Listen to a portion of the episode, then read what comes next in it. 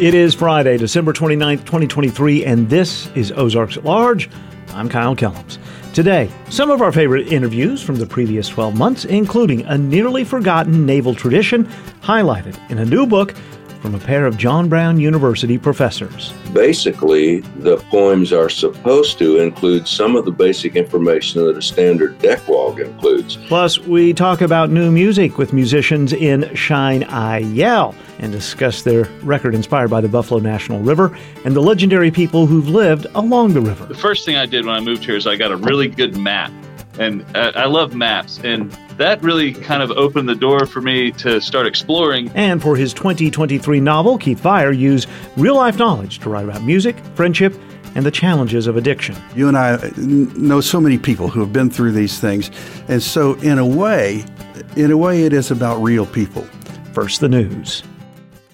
SONA, the Symphony of Northwest Arkansas, continues its main stage season at Walton Arts Center Saturday, January 20th with The Great Unknown, performing the world premiere of Aldo Lopez Gavilan's Oceans to Cross, featuring nationally acclaimed pianist Laura Downs. The evening's program will also include Samuel Barber's Symphony no. 1 and William Dawson's Negro Folk Symphony. Tickets and more at sonamusic.org. The University of Arkansas Department of Political Science offers political science and public administration and nonprofit studies graduate programs. Both programs train the next generation of local, state, national, and global leaders in the public, nonprofit, and private sectors. Applications for fall 2024 and graduate assistantships are available for qualified applicants. plsc.uark.edu for more information. Welcome to Ozarks at Large as we get closer to ending 2023. I'm Kyle Kellums. Today, we're sharing some pieces and interviews that aired earlier this year. And we'll tip our hat to the approaching new year with a conversation about a nearly forgotten tradition, a poem to bridge old year and new on naval ships. And a reminder that January 1st brings opening registration for a cross state bicycle tour that's making its debut in 2024 those conversations ahead. First, an album released in 2023, Buffalo National River Songs Volume 1. It celebrates not just the river, but the people who live and have lived along it. There are songs about legends, ginseng, and the overall mood of places like Snowball, Mount Sherman, and Gilbert. Caleb Stanislaw wrote the songs, takes lead vocals, and plays guitars and bass. Scott Hoffman produced the record at his Harrison studio and provided backing vocals, drums, Moog synth, and percussion.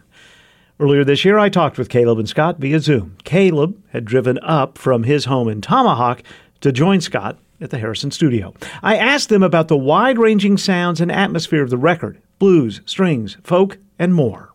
You know, we discussed when we, there was only one song written when we started the project, so it was a right in the studio kind of thing. And, um, you know, I said, the thing that I don't like about a lot of modern music is you get an album like, okay, there's the drum sound that they used on all the songs, there's the guitar sounds. And I was like, you know, my favorite producer, George Martin, never did that. He produced to the song.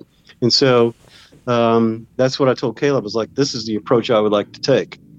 Caleb, what was that like then having, you know, some in the studio suggestion and direction? Well, truthfully, um, working with Scott is the first time I'd ever worked with a real producer that uh, had a vision that we were working. You, you, know, he had a he had an idea of the way the song should sound uh, when it was completed. That maybe wasn't what I was envisioning, but uh, you know, I think the more we work together, the more we're we're able to trust each other. And so Scott will come in and be like, "Hey, we got to change the key of this, or you need to play this way faster or way slower." Play less. yeah, yeah, just strum it it's nice mm-hmm. and easy, you know. Um, so he gives a lot of little. It's a a good song is a lot of small parts put together into a whole, and a lot of times those small parts are really simple. So we got the Ginseng Blues, you know, and it's got that breakdown near the end of it. Had a secret honey hole, burn so thick and golden seal, you don't have to buy what you don't have to steal, yeah. Living off the land like a native son. Stumble on down. You know, it's a straight up blues song through the whole thing. I said, you know what would be cool is it just totally makes a left turn and we, we bring in a string orchestra for just that middle part and then go back to the blues thing. And so he's like, okay, let's try it. So it worked. It worked. It sounded really cool too. Let me ask you, Caleb, about um, the Ballad of Lizzie Briscoe. I had not heard of Lizzie Briscoe before I listened to this album, but she's like a legend there. She must be. I mean, as many children as she helped deliver. Indeed. Um, and Lizzie Briscoe did deliver over a, a, thousand babies in her lifetime. Come to find out, there are other midwives that um, did the same thing out here in rural Arkansas. That you know, keep in mind back then there was little to no access to doctors, or you couldn't travel. And these Lizzie Briscoe would, uh, I just, I have this uh, uh, imaginary picture of her, you know, riding through the night and driving rain on a horse, trying to go deliver a baby.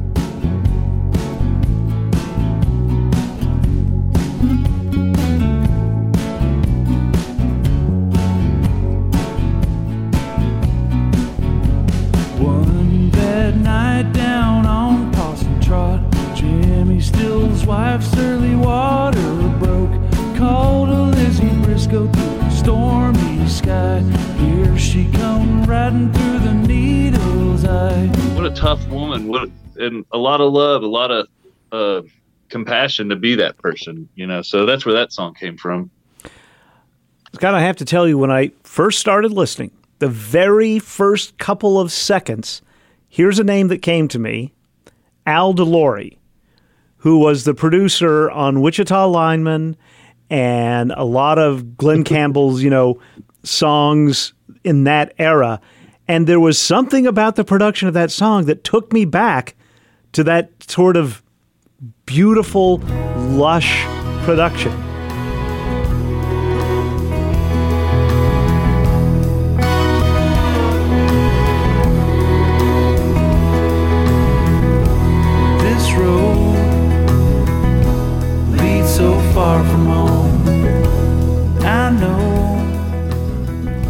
You know, we owe a lot to Tim Crouch, who played the uh, strings on that song. Uh, he he really his special sauce on there mm-hmm. helped it get to that level, Wichita lineman level. I mean, yeah, I told him uh, when I sent him um, this road, I said Env- envision a string part that was you know recorded at Studio A Nashville with Chet Atkins at the helm, and that string sound, the Nashville string sound, you know that it was so distinctive to that that early to mid 70s that's exactly what we were going for. I, I, used that. I think i used andy williams and we did reference wichita lineman a couple times. Caleb you grew up in texas. Your family's in texas roots. Scott you've lived in in the ozarks for a while. Wow yeah. And i'm wondering um, you know how it came together because these songs are about the buffalo river area places like snowball which most human beings let alone haven't heard of but haven't been to.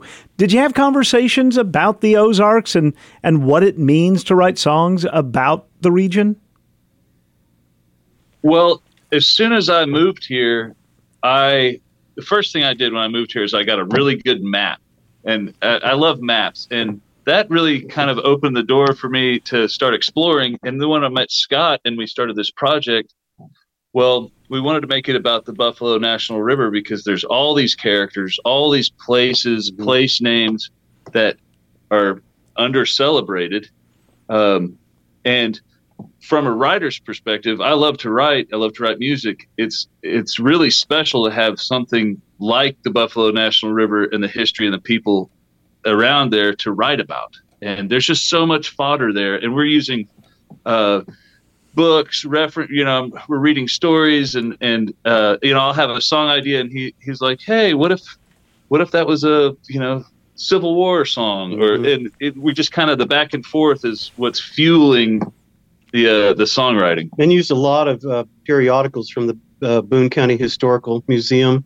Uh, i subscribe to that and so and my interest in that too is a lot of this area my wife's family homesteaded mm. so there's a lot of family connection through her with that so and I, I, I studied Boone County history and the Buffalo River history, and uh, was good friends with John Paul Hammerschmidt when he was around, and know a lot of his history. So, Caleb, who is Bigfoot of Snowball? There was a real gentleman named Buster, um, and he uh, had really big feet. His shoes are in the Marshall uh, Museum at the library. He had size 42 shoes, and he was a real guy. And, anyways, my neighbor told me this crazy story about this guy who would go around and stomp around in the mud and then hide in the woods and and then his friend would you know they'd find some unwitting campers and point at the tracks and the, scare the campers off uh, and then you know um, when they uh, when the campers ran off they would drink all their beer and eat all their hot dogs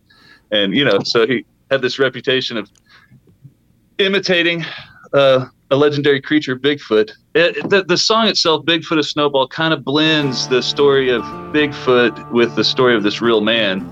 And I, I hope I did him uh, uh, right for that. You know, um, it's it's just a, it was a neat story. I couldn't not write about it. Said I remember of a hot December. Could not rain, it would not snow. The river dried up to a few mud holes. It's six long months since the river flowed. Down in the mud, what did I see? But a big old footprint, size 23. Could not believe my sober eyes. I swear that footprint was two hands wide. Scott, I mean, you're doing a lot here. There's production, there's drums, there's the synth, all kinds of percussion, bass, uh, backing vocals. As a producer, doing so much, what's the equation you go through to make sure you're doing just the right amount? Yeah, I think it gets back to just producing for the song and not. In fact, we we just came out of the studio a few minutes ago, and we're it's a total departure from the record, but it's like you know we're we're adding just enough to showcase the vocal, and that's what I tried to do because the story and the vocal that was the important part. I wanted the music inter- interesting, and um, so and everything was at my disposal. Like um, I'm trying to remember what song it is. It's it um, um, one of the songs. I, I played drums with a Promark makes these thing called broomsticks. There's drumsticks made out of broom corn, and they they sound cool, but there's not a lot of attack. And so I'm listening to the playback, and I go, you know, there's just not a, enough attack on the snare. And I'm looking around. I had two pair of pliers in the control room, so I just opened up a mic and whacked those and layered that on the snare. I'm like, okay, that's all it needed. That's Moonshine, Moonshine Mary. Mary, yeah. Yeah.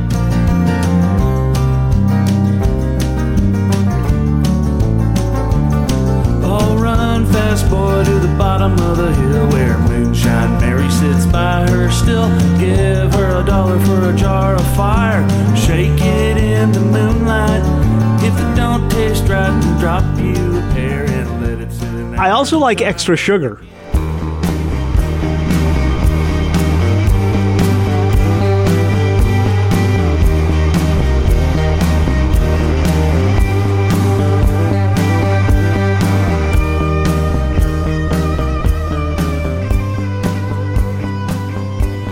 That was an important moment. Uh, we crafted that song. So we had Sugar for My Tea, which is kind of a lighthearted moment. Um, and but we we really needed extra sugar to have it. We, it has a different time signature. It's a musical break. We have a lot of lyrics, a lot of words, a lot of singing on the record. So it was nice to have a musical break, and it really sets up that the last two songs on the record, which uh, are two of my favorites. Why do you, why are they two of your favorites? What what attracts you to them? Connects you to them? Well, Broken Trestle is another neat uh, kind of historically inspired song. It was a, about uh, a trestle on the buffalo that um, a coal coal car went over, and of course it broke and fell in the river. You can still find coal in the river to this day, actually, down there. Uh, but I had this idea, uh, this vision of a, a guy standing waiting on that train that never got there, and then took that as a you know a literal thing, but created a metaphor out of it and made it about friendship, about about relationships, and and hopefully found something universal to share with people. And then Dawn Treader, I think, is just a great cap to the record, it, it, and it hints at what we're going to do next. We're going to get a little more rock and roll. We want to be a little edgier.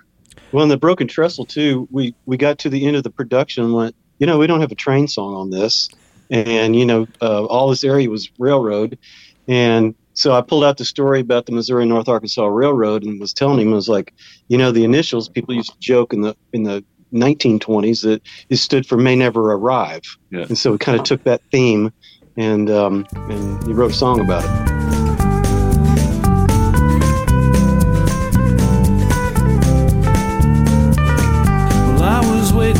Train I've been thinking about yesterday, and I can't shake it. Maybe there was another way. I was stuck outside old St. Joe. Yeah, I can't fake it. I've been waiting in the rain for so long. I've been waiting on a train that just won't come, and I don't know why.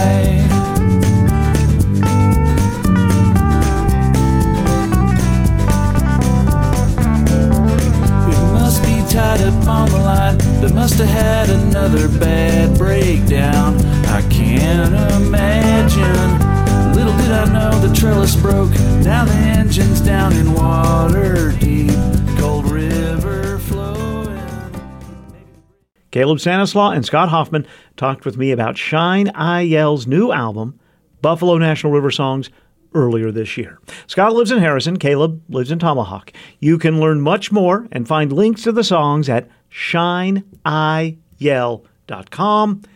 This is Ozarks at Large. Hi, Emerson Alexander here with the Listening Lab. Thank you for sharing your stories with us this year, and we look forward to connecting with more stories from our community next year. Happy holidays, Feliz Navidad, and a Happy New Year. Thank you. This is Ozarks at Large, and we're continuing to listen again to some of the conversations we enjoyed bringing you in 2023.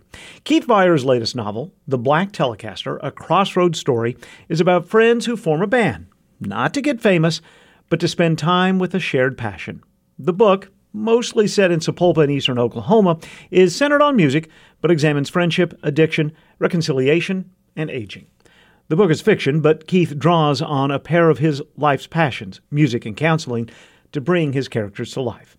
He's a songwriter, and he also has a PhD in rehabilitation counseling and education from the University of Arkansas. In Black Telecaster, Keith explores real people with real jobs and real challenges. almost everybody, you, and I have known many people who, who become uh, musicians and start a band, and most people want to make it big, you know, and none of these guys really had that in mind. They, they, they sort of all had this idea I'll have a day job and I'll be good at that, and this will be something I do for fun, you know, and that's very unusual. Jimmy, who is sort of the person who starts the band, has a problem with alcohol. Mm-hmm. And it causes him, I'm not going to give too much away here, but it causes a split between he and his band members. And again, this is one of those incidents that could be very small that no one notices, but it has ripples throughout their lives. How did you decide how to show how that split affected the others? You know, I, I'm I'm really not sure, Kyle. I know that the the the, the guy uh, Smitty, who was sort of the the guy who kept everything together, uh, he he had this uh, just this feeling internally that he was a good person, and he always tried to do the right thing. And that's the one thing in his life that he felt that he had screwed up. He thought that when when Jimmy uh, had a problem with alcohol and he fired him from the band, although uh, it was probably the right thing to do, it it it hurt him for years that he had done that and that he didn't find a better way out. So I think uh, um, I think that was really the the the thing that it, it was the thread throughout the story. Uh, but um, but it, it, it it's real life. You know that's what happens when when people screw up and drink too much. they mess things up for everybody else. The title object, the Black Telecaster, factors in in a major way, but in this way that it's also kind of forgotten. Yeah, yeah. Uh, I, I really like that part of the story, and uh, the Black Telecaster. Uh, th- that that I was halfway through the thing when I decided that that was going to be the the title and the theme of things, but. Um, I've known lots and lots of musicians in my life, and they there really are, uh, uh, you know, we always say there, there are two kinds of people in the world. Well, there are two kinds of guitar players in the world. There are guitar players who love to have, they could have 30, 40, 50 guitars. My friend Ed Nicholson has more guitars than, than, than you could shake a stick at. And there are people who have a guitar and that is their guitar and nobody touches it, you know. Well, he turned, he was the guy, Jimmy was the guy who just had this, this guitar. Um, and he, had come to realize that his mother had overspent for it, couldn't afford it, bought it on time, um, and and it really meant a lot to him. He never touched another guitar, even after this incident where where the guitar was was uh, trashed. He never played guitar again, you know, and I, I that sort of has some, uh, um, I don't know, it has some deeper meaning to me. Jimmy, as we mentioned, is an alcoholic. He has to leave the band, and you write about him matter of factly, mm-hmm. the life he has afterward, how he can't forget this incident, that again wouldn't be that big a deal outside of the small circle of friends. Right. It's not going to be front page story or anything like that. And I'm just wondering what you did to kind of try to understand Jimmy. You know, I think I've known people like Jimmy. Uh, I think I've known people who uh, had a problem with alcohol, maybe drugs, uh, and who knew they had a problem but just could not get away from it. You know, uh, and in the in the book, I mentioned that that Jimmy.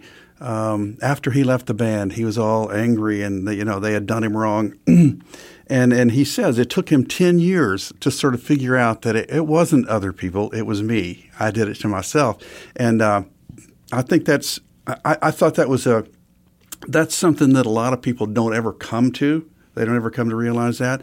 And I thought it, it showed that he was a he was a deeper person than, than he seemed to be. You know. I also thought it was realistic in that at one point Jimmy admits, yeah, I have a problem with alcohol, yeah. but he has no interest in in seeking sobriety. Yeah. I think he just thought it was too late at that mm-hmm. point, you know. And, and at one point, he just says, "I'm a hopeless drunk." And, he's and, kept a job. Yeah, yeah, yeah. He he and he took pride in that. Yeah, he he uh, he took pride in, in never having to go to anybody else for help. Uh, probably uh, didn't go to anybody else for help in any other way, but certainly not for his for his alcoholism either. You know, those two things are probably combined. You know, as long as I can do it on my own, I'm okay. As I was reading this the first time, I read it twice. About a fourth of the way through, I said, "Wait, is this a documentary? Are these people he knew, and he's giving us the five thousand, uh, you know, feet above, mm-hmm. you know, a memory of it or or documentation of it?" But I did think for a bit, maybe this is nonfiction. As I said earlier, you and I know so many people who have been through these things, and so in a way, uh, in a way, it is about real people. But pieces of different lives kind of put together uh, to be Jimmy, for example. Um, I've known people a lot like Smitty, and so it, it it's uh, it, it is fiction, but it's based on real mm-hmm. people. You know, it's told in really four chapters. There's you know getting together. Mm-hmm. There's like the incident, mm-hmm. how that changes lives. Then years after that, um, attempts at reconciliation, and then an epilogue how did you decide to tell it like that? After the fall, before the fall. That's a you know, I I I swear it just happened. I, I, started to think about this thing. I'll tell you how this whole thing started, and and uh, uh, it, it, you'll make fun of me, but you know, for 50 years or so, I've been writing music, writing songs, and everything, and, and I write a lot of songs. I, I write all the time, and I, I wrote a song for a group of songwriters that I meet with regularly and it was called uh, uh, "It's Too Late Now to Sing Those Good Old Songs." And it was really about someone who who um, enjoyed playing music, but he, he went to the bars. That's where the music is, and he, he got hooked on alcohol. And so the song is about uh, the, his his life uh, has taken this thing, and now it's too late. He can't get back into singing those old songs. And so uh, I, I, wrote the song, and it, the song was only so so. I think you know I didn't think it was one of my best. But I started thinking that's a pretty good story, really. and so everything kind of built on that. And um, I, I, I think I just started writing, and I thought, okay, I have this, I have this outline in mind of this guy who's going to bring these other guys together, and they're going to play music. And honestly, anytime you think about people who have long careers, successful careers, in our area, you think about Earl and Ernie Cate, you know? Yes, absolutely. And uh, I almost, uh, uh, you know, when I, I, mentioned it one one time where the, the guys got a little bit bigger and they were playing a little bit outside of Tulsa and Sapulpa, and they came to Georgia's and played. Mm-hmm. And I, th- I thought about having Earl and Ernie be there to see them, you know, but I thought that I didn't have their permission to do that. Um, but but it, it's sort of like at, at a different level because uh, the Cate brothers, Earl and Ernie, are uh, have been stars. They they've done amazing things. American Bandstand, yeah, open for Queen, Just, had a top forty hit, yeah. exactly. But they they they've done that over um, you know five decades. And so I thought, well, heck, if if uh, Earl and Ernie did it, these guys could play for a long, long time, you know. And in the book, I recognize or I, I acknowledge that towards the end, you get to be kind of a, a novelty thing. You know, these guys are 80 years old and they're still playing. You know, yeah. so uh, but it was it that that's where it all came from, and it just sort of grew as I uh, as I thought about it. I would think about it during the day. I'd write at night. You know. And just to point out, you're saying that the guys at Crossroads became a novelty, not that Ernie and Earl. Earl and Ernie are not a novelty. Still, right. They're the real thing. Yes. I appreciate it. I can't remember. It's one of the characters who gets first introduced to country music through their grandfather. Mm-hmm. Is that Smitty? Smitty. Okay, that is Smitty. I just felt seen because there's a page where he talks about how his grandfather kept the records, alphabetical order, and then in chronological order of release. And it's like is there another way to keep your music? I mean, that's how everybody does it, right? That's exactly what I thought too. Yeah, and my son does that too. He lives in Chicago. He he said, "You only do them alphabetically. I do them alphabetically, and then you know in order of release." So, and and and I you know I have about ten thousand CDs, and it's alphabetical. Yep. Regardless of genre. yes, you know, me too. Okay. Well, I thought his I thought the best thing his grandfather ever did was tell him that's yeah. how you do that. I am so intrigued, and maybe this happens as we get older, but I'm so intrigued about stories of reconciliation. And I think the, for me, the best part of this book is when Smitty is considering reconciling uh with Jimmy. How do I do it? Is it worth it? Mm-hmm. Should I try? I don't want to give anything away, but it's an interesting, the the most interesting part of the story, I think. Yeah, and and he uh, Smitty continually throughout the throughout this book and throughout their lives after this book is over continued to lean on his wife had such such love and, and respect for her. And and he asked her you know should I do this? Uh, and and she gave him I thought which which I thought was a wonderful answer you know. You you have to do it because you're asking the question you know. Lucinda Williams recent memoir. I don't know if you you've read I haven't it. read it yet no. It's so good. Um, she discusses honestly an attempt to reconcile with someone she was associated with professionally, and they had a falling out over a studio recording. Uh-huh. And she attempts to reconcile, and it doesn't work. Yeah. And and it's interesting because there's no guarantee. No, there's not. And I think that I I when I came to that crossroads in the writing, I, I, recognized that it was possible to have it just fall apart and not go. But then I just thought that reconciliation was so important to the everybody else in the story, you know, and and uh, I, I, I really came to like those folks, and I like the fact that that you know uh, uh, Jimmy's ex-wife, who left him only because of the drinking, uh, had remarried. She brought her new husband to this reunion that they had, uh, and and one of the things he said because they were, uh, you know, welcoming her uh, and they all hugged her, and then they all hugged him. He said, "This is the huggingest group of people I've ever seen." and I thought uh, that that reminds me of a lot of people I know, but it it, uh, it really struck home to me. I also think it's effective how you write about a milestone in maybe three or four words. You you don't you don't try to milk something for dramatic effect. Yeah. You just let the words. I think you know what I'm talking about. There's one thing. It's just like, oh, that was one of my favorite parts of the whole thing. It's just it's like this is what happened, and and uh, and and I, I some of the other people who've read it said the same thing. That's the part that really grabbed me, you know. All right, so you have characters in this book that have one guitar. You have characters that have multiple guitars. I know which one you are. I've got multiple guitars. More than two dozen. I, I've had as many as twenty-seven. okay, but but now, right now, I'm down to like 17, I think, or maybe 18. Uh, and then various mandolins and and uh, and other kinds of instruments that I've made or or uh, acquired along the way. Uh, I don't play mandolin well at all. I know a few chords. I wish I could play it better, but I've I've made uh, seven or eight mandolins. You know, just because um, you can only make so many guitars. There's only so much space in the house. You know, so, and I love the mandolin, and I've so I've made some really nice ones. I wish I could play them better. One last question about the style. It's in these par- these, these these block paragraphs. Yeah. Why'd you do it that way? I liked it. I, I, I, that's a really good question. I think, uh, I think I, w- I wish I had a really good answer. I think, I, I think it's because, um, you know, I, as I said, I do a lot of technical writing, a lot of research kind of writing, and that is all uh, really prescriptive. Um, and and I, in in writing a lot of uh, quotations and a lot of dialogue, I wasn't. I've never really had much experience with that, and so I just wanted to, for my own organizational p- purposes, to keep it kind of straight in my mind, you know. But I, I, thought it turned out well as well. I did, or else I would go back and uh, have gone back and changed it. But I really appreciate the fact that that you enjoyed it because uh, uh, uh I don't want to get too crazy here, but I've admired your work for a long, long, long time. Well, thank you. And uh, as I wrote to you in the email when I was asking you to come in, it's a book that hits differently, I'm sure, for someone who's yeah. 60 or so than a reader who would be 30 yeah, or 20. And I also think it has a, it's it's a niche market for sure.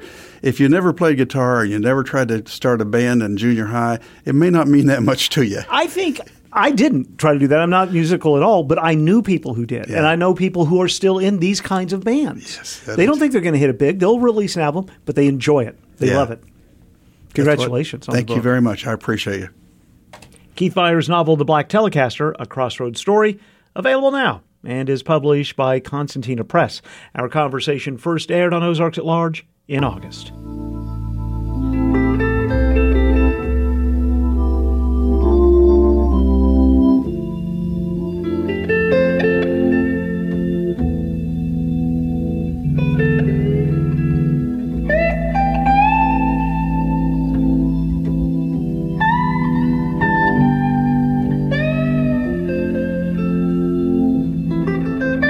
This is Ozarks at Large. I'm Kyle Kellums. Thanks for being with us. In August, on a very hot day in August, a new outdoor event was announced the Arkansas Graveler. The bike tour will, in its inaugural year, take cyclists across much of the Arkansas Ozarks and then toward the Arkansas Delta. Next June, about 400 cyclists will cross the top tier of Arkansas, covering 336 miles of gravel. The inaugural Arkansas Graveler will be a six day tour, not a race, starting in Fayetteville and ending in Jonesboro. Along the way, there will be overnight stops in Oark, Jasper, Marshall, Mountain View, and Cave City. Scotty Lechuga, a professional cyclist and cycling coach, is the event director for the Arkansas Graveler. She says putting together a route that will cross 10 counties was a labor of love. You know, it's a lot of route recon, a lot of driving roads and getting dead ends and running into private property and rerouting and but in all of that there's so much adventure to this route. It's going to be really an exploratory touring experience for people that ride and love to ride gravel. Um, it's hard the route is difficult and there's no way around that. Just riding through the ozarks here it's it's hard terrain and so people are going to have a challenge definitely but they're also going to be richly rewarded at the finish line every day. That's because she says each of the overnight communities will be putting their own spin on hospitality food drink and music with ozark flair. Mike spivey the executive director of the ozark foundation says he thinks the arkansas graveler will become a legacy event for the state. Every year the route will change so this year, the inaugural route goes from Fayetteville to Jonesboro. Next year, it could go from Hot Springs to Helena, or from Little Rock to Bentonville, or other other routes that we may put together. The idea is to move it around, keep it fresh, get the community engagement, and just create this amazing experience that's very unique to Arkansas. Spivey says he thinks the participants of the first Graveler will be a mix of locals and visitors.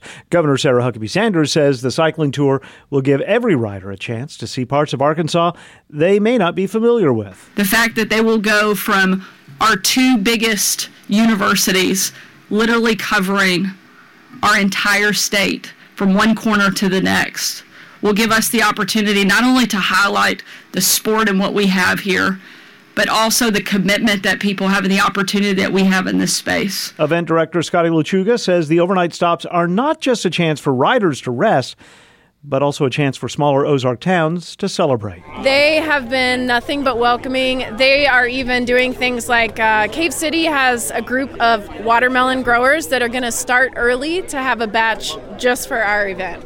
And it's that kind of stuff that's going to really showcase the hospitality of Arkansas and um, going to make a huge difference for our participants. She says the hauling of riders' equipment will be shuttled from one overnight spot to the next. It'll be fully supported. If someone has a, a mechanical or an accident or just doesn't feel good, we'll be there to pick them up and take them to the finish. So it'll be extremely well supported, safe ride, um, not a race, so people won't be, you know, gunning for first place or anything like that. It'll be very much a tour. The Arkansas Graveler begins next June 23rd in Fayetteville on the campus of the University of Arkansas and will conclude June 29th in Jonesboro on the Arkansas State campus.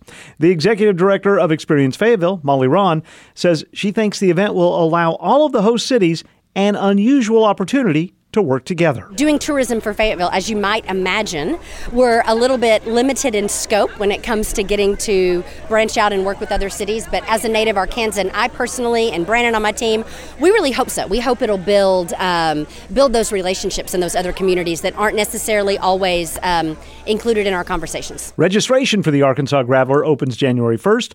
Capacity capped at 400 riders.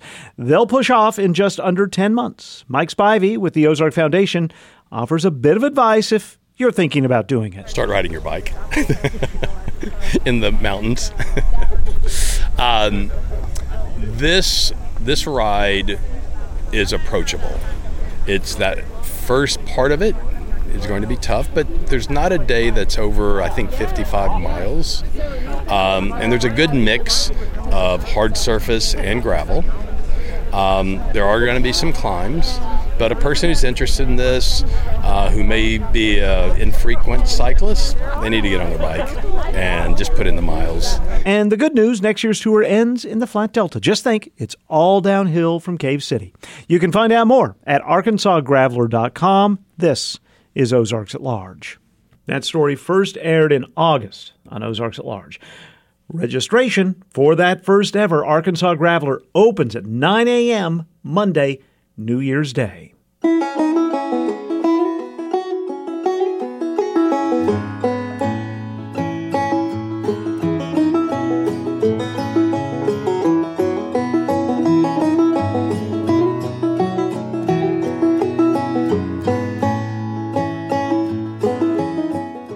This is Ozarks at Large, a book released earlier this year about a little known Navy tradition, written by a pair of retired professors from John Brown University, offers a peek into a young sailor's thoughts as the world was at war. Midwatch in Verse by Gary Gwynn and Dave Johnson explores the tradition of the first deck log of a new year on naval ships, being written as a poem. Earlier this year, we reached the authors by Zoom to find out more about the book and about that New Year's Eve tradition.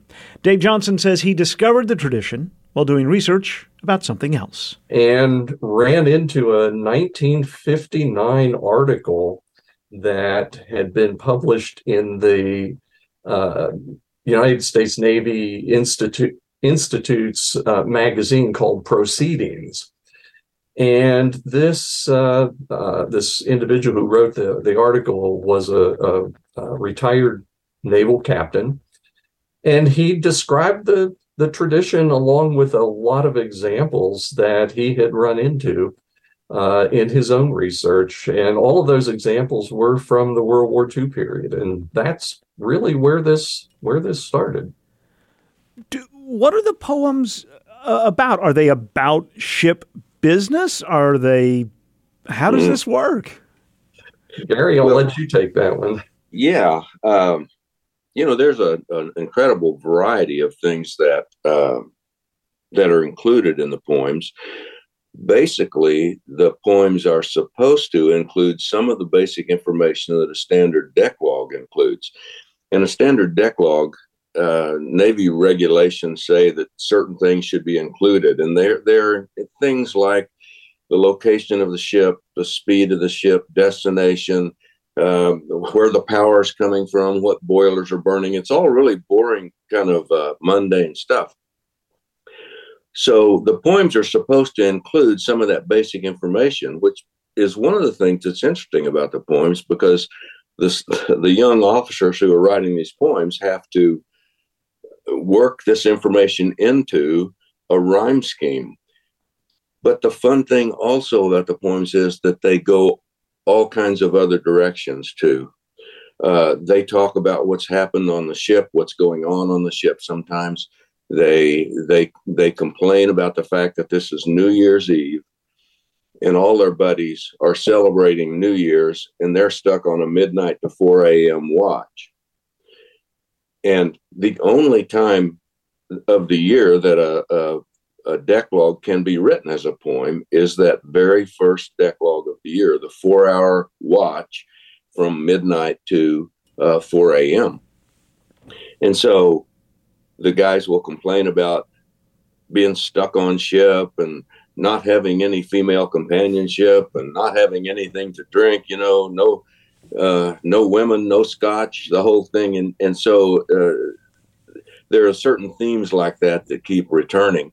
And there are also things like the one of the things we found was uh, interesting was the American kind of uh, confidence, almost to a cockiness, and the and the assurance that we're going to win this war, kind of thing. You know, so um, yeah, a lot of different topics come up, but um, some of these guys are really pretty good poets. I mean, we most of them are just basic rhyme scheme poems.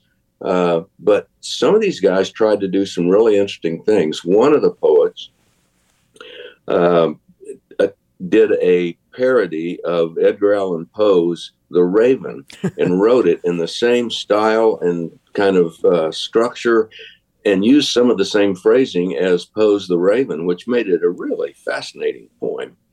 Uh, another one uh, imitated um, Gunga Din. Uh, so, uh, yeah, there's qu- quite a variety, Cal. So these were, I would imagine, if you're pulling the midnight to 4 a.m. shift on the first morning of the year, you're probably not a senior officer on the ship. So these were young men. These are young officers, yeah. mostly. Uh, occasionally, a, a, a, higher officer would do it, but they're mostly ensigns and lieutenants, uh, Lieutenant JGs mostly. So yeah, junior grade lieutenants and ensigns, young men. Do were they signed? Do we know the authors of the the poems? Yes. yeah, the deck log. yes, we, we do we do know the authors. Um, that might not be the case in modern in the modern Navy. Um, some of that information gets redacted now from modern deck logs, but uh, back in those days, uh, we we did know who those uh, who those authors were, uh, and uh, that's one of the led to one of the greatest aspects of doing this project, which was that I was able to identify family members uh, of these individuals uh, all of the all of the poets of the the poems that we used in our book uh, are deceased. Mm-hmm. Uh, but I was able to find dozens of uh, family members, mostly their offspring, and um, and I was able to get in touch with quite a few of them and send them copies of their uh, of their father's uh, deck log poem that that he wrote back in the back in the early 40s. How they were all all shocked too, and really thankful to get the point. Oh, I bet. Yeah. How do you find deck logs from decades ago? Is it difficult? um, no, yes not, and no. There, there's, there's a, yeah. there many of the World War II, quite a few. I don't, I don't know if I'd say many, but quite a few of World War II era deck logs have been digitized by the National Archives, and there are quite a few that are available online. But there is, there are limitations uh, there. Uh, so in our case, after getting what we could what we could find online, uh, we hired a researcher who that's what that's what he does. He has a company where his people search the archives for specific kinds of items. Uh, and he was quite familiar with the tradition of, of Deck log poetry, which was great and uh, and so he was able to go to the the ships that we designated and and asked him um, as part of as part of our contract with you, we would like the the New Year's Day uh, deck logs for these ships in these particular years, and he was extraordinarily uh, helpful uh, even though all of this research he did was during COVID and the archives would go up and down, they'd close, they'd open. Uh, mm-hmm. And so it was it was a bit of a journey, but uh, but yeah, we, some of them are easy to find. Some we had to get some help. I'm speaking with Gary Gwynn and Dave Johnson, who are co-authors of Midwatch in Verse, this book about deck log poems. Some of them eight decades old was it like you felt like you were reading a time capsule? Oh boy, I sure felt that way. Uh, you know that it's it's amazing that uh, when you read these, you realize you've got this young officer sitting on a ship that all of the ships that we picked were in combat. Uh, so all of them, all of these writers had experienced or were about to experience the combat of World War II at sea. And they're sitting there, and what comes out in the poems is the incredible humanity of these young men. They're in a war, the most inhumane uh, experience imaginable. And yet their humanity comes out, their sense of humor comes out, uh, their love of, of home and and their love of their ship. And so the point, uh, uh, some of these guys didn't survive the war. I mean, some of the of the guys, the poets, were later killed in the war, and so it was it, was like reading a time capsule, and it was uh, some of the stories were really touching. Yeah, I would I would add to that. Um, I think Gary might have touched on this uh, indirectly a little earlier, um, in terms of the content of these poems, uh, one of the things that, um, since he was our primary poem analyst, uh, he pointed out in the book that that there were transitions over the 1941 through 1946 uh, poems, and so we got a few poems that were 1941, so we're pre Pearl Harbor. And then we have some from January 1st, 1946. And so they were post post war. And, and some of the content of those poems uh, changed over, over that period of time. And uh, Gary mentioned that uh, that some there were poignant moments in some of these poems, and for me, uh, one of the poignant moments came in a poem um, that was from 1946, and it was written by an individual who uh, whose ship was being decommissioned. They were uh, they were in port. the The ship was being uh, ready to to essentially be scrapped, and he wrote a very poignant poem about uh, the war being over and how he, in his particular case, he was a Navy reservist, and and about 80% of those serving in the Navy during World War II were reservists. And so they were they were citizen sailors. And he made a, a very poignant plea to the regular Navy guys who were now going to uh, to to be left while the reservists were going back to civilian life about taking care of this navy that that these civilian soldiers or sailors had um, had participated in, and and it was just such a um, it was just such a poignant moment uh, where he says, "Yeah, we did our part. We're done now. Please let's let's not you know recall us back into a fight." Uh, and so he made a plea to the government. He also made a plea to to his regular Navy uh, peers, you know, that that uh, take care of what we're leaving. Dave mentioned that there was a, a change over time, and really the, the most interesting and poignant change to me was the change in tone of the poems.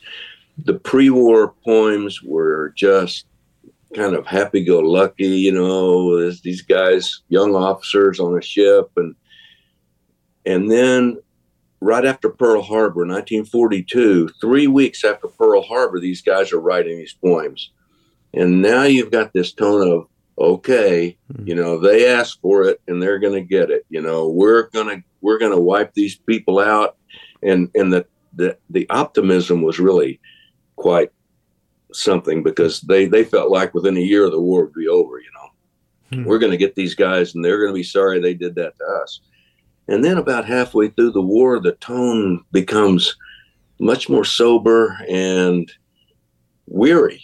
You know, and the later you go in the war, the tone of some of these poems becomes, by God, we're going to stick this out, you know, and we hope that next year we can make this thing end, kind of thing.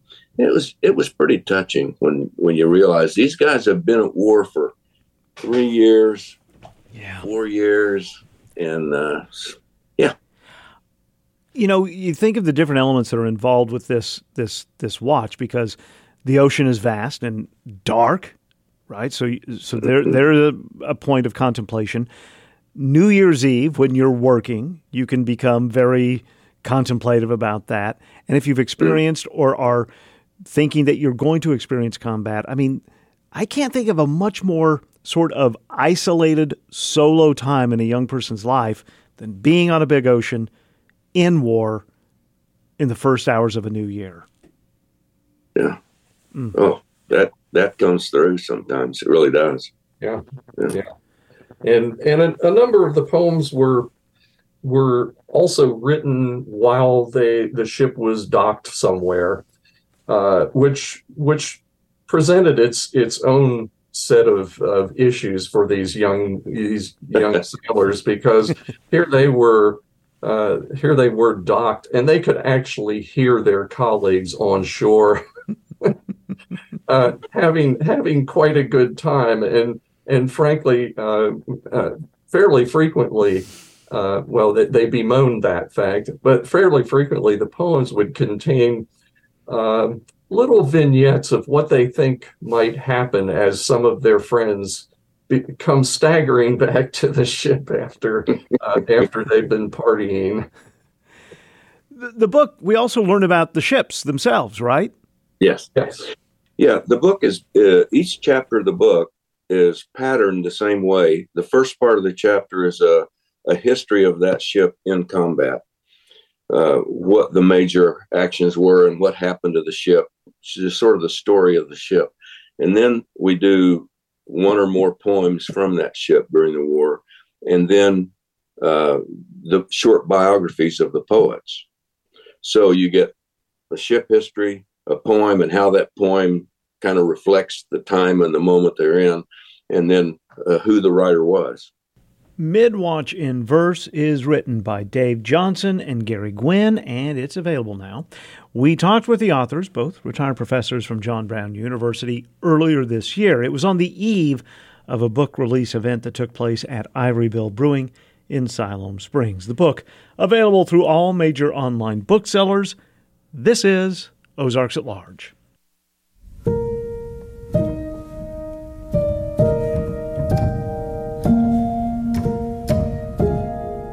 Ozarks at Large is a production of 91.3 KUAF Fayetteville, a listener supported service of the School of Journalism and Strategic Media at the University of Arkansas. I'm Kyle Kellums. Thanks for being with us in 2023. Matthew Moore will be with you next week for more of our favorite pieces and interviews from this year. Have a safe New Year's. We'll talk again soon.